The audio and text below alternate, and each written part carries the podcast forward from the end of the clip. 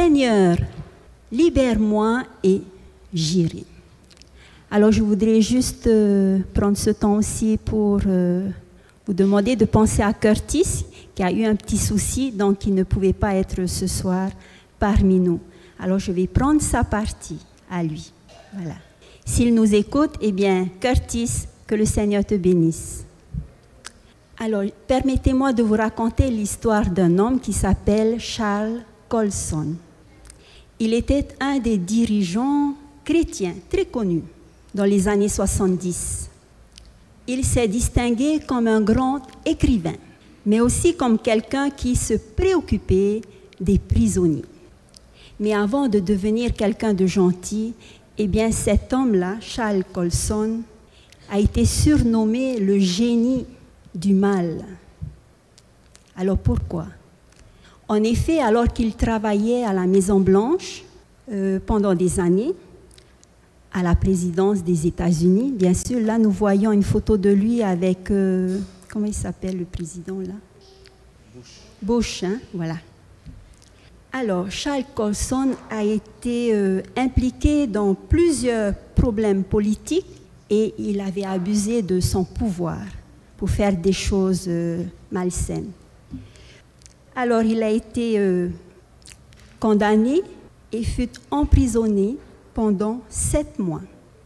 Et en prison, on nous dit que Charles Colson euh, va connaître Jésus. Et cela va complètement transformer sa vie. Si bien qu'on parlera de lui dans la presse appelée le Boston Globe. Alors voici ce que ce, magazine va dire sur lui. Si M. Colson a pu se repentir de ses péchés, c'est qu'il y a de l'espoir pour tout le monde. Sept mois se sont écoulés et Colson a été libéré.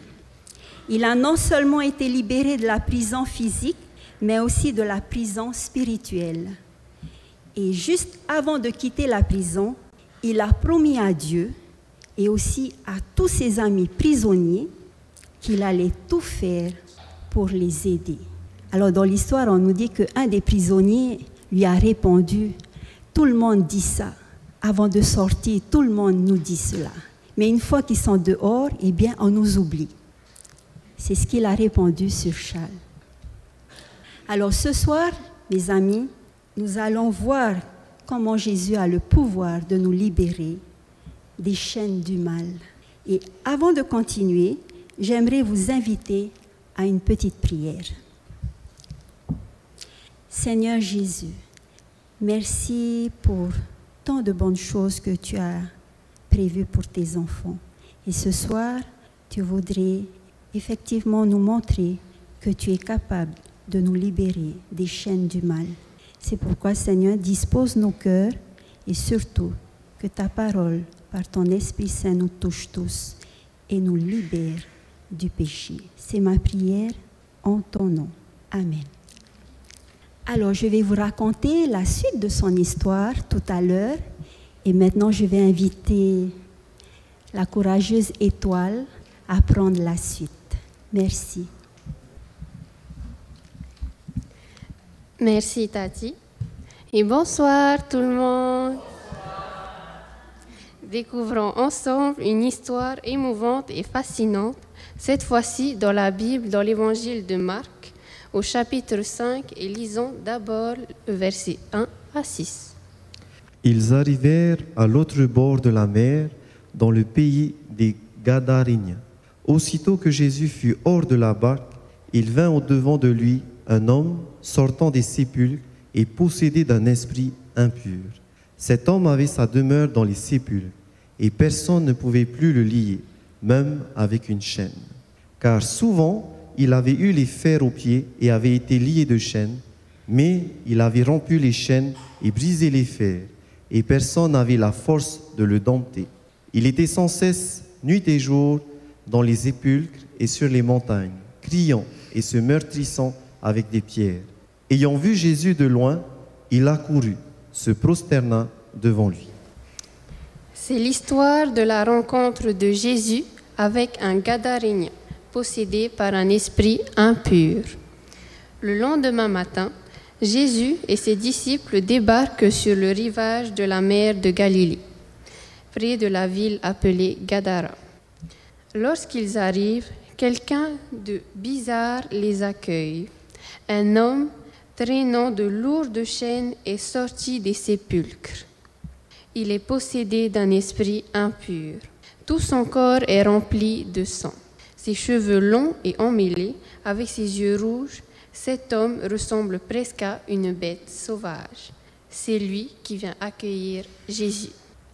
Mes amis, croyez-vous que Satan existe? Que les démons existent?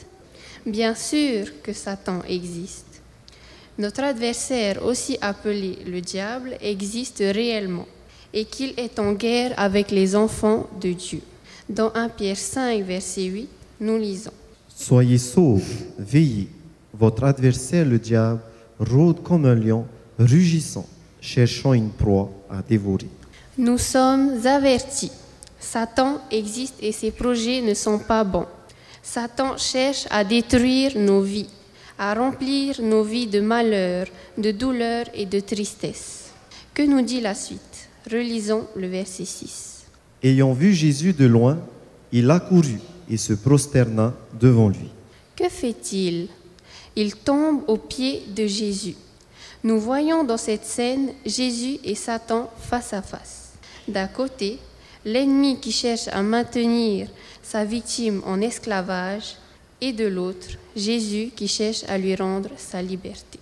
Continuons au verset 7 jusqu'au verset 13 et s'écria d'une voix forte, Qu'y a-t-il entre moi et toi? Jésus, Fils du Dieu très haut, je t'en conjure, au nom de Dieu, ne me tourmente pas. Car Jésus lui disait, Sors de cet homme, un esprit impur. Et il lui demanda, Quel est ton nom? Légion est mon nom, lui répondit-il, car nous sommes plusieurs. Et il priait, et il le priait instantanément de ne pas les envoyer hors du pays. Il y avait là, vers la montagne, un grand troupeau de pourceaux qui, qui paissaient, qui. Et les démons le prièrent, disant, Envoie-nous dans ces pourceaux, afin que nous entrions en eux. Il le leur permit. Et les esprits impurs sortirent, entrèrent dans les pourceaux, et le troupeau se précipita des pentes escarpées dans la mer. Il y en avait environ deux mille, et ils se noyèrent dans la mer. Que se passe-t-il ensuite? L'homme qui était possédé d'un esprit impur a enfin été libéré par Jésus. Après toutes ces années d'esclavage, l'homme est complètement guéri grâce à Jésus.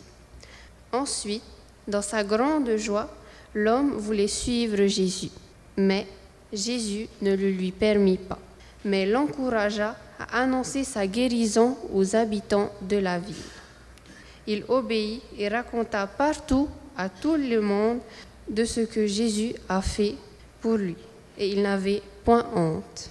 Chers amis, cette fois, cette histoire de la Bible est vraie. Croyez-vous que Jésus est capable de nous libérer de nos démons même en 2021 Oui, bien sûr. Il n'y a pas de chaîne que Jésus ne puisse pas briser. Il n'y a pas de prison que Jésus ne puisse pas ouvrir. Ce soir, si vous croyez de tout votre cœur que Jésus est capable de vous libérer des chaînes du mal, eh bien je vous invite à le dire maintenant avec moi. Je suis libre en Jésus. À vous. Encore plus fort. Amen. Merci Étoile pour cette belle histoire de la Bible. Et revenons à notre histoire sur Charles Colson.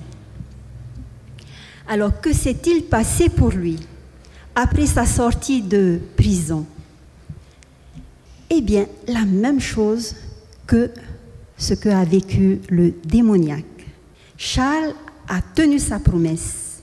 En sortant de prison, il a raconté au monde entier ce que Jésus a fait pour lui. Cette rencontre avec Jésus en prison comment il est devenu une nouvelle personne. Charles a complètement changé.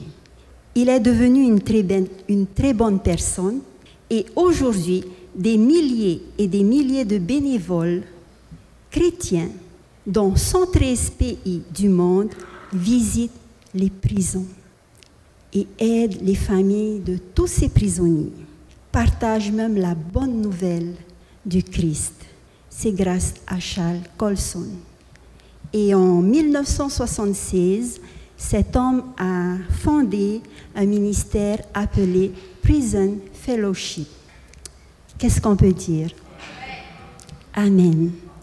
Merci Seigneur parce que après avoir rencontré Jésus, Charles, eh bien, a partagé aussi l'amour de Jésus autour de lui. Eh bien, je voudrais remercier Étoile, bon, malgré Curtis n'est pas avec nous ce soir, mais j'aimerais aussi le remercier parce qu'il qu'il s'est entraîné. Et j'aimerais vous demander maintenant que nous allons prendre un moment pour être en prière.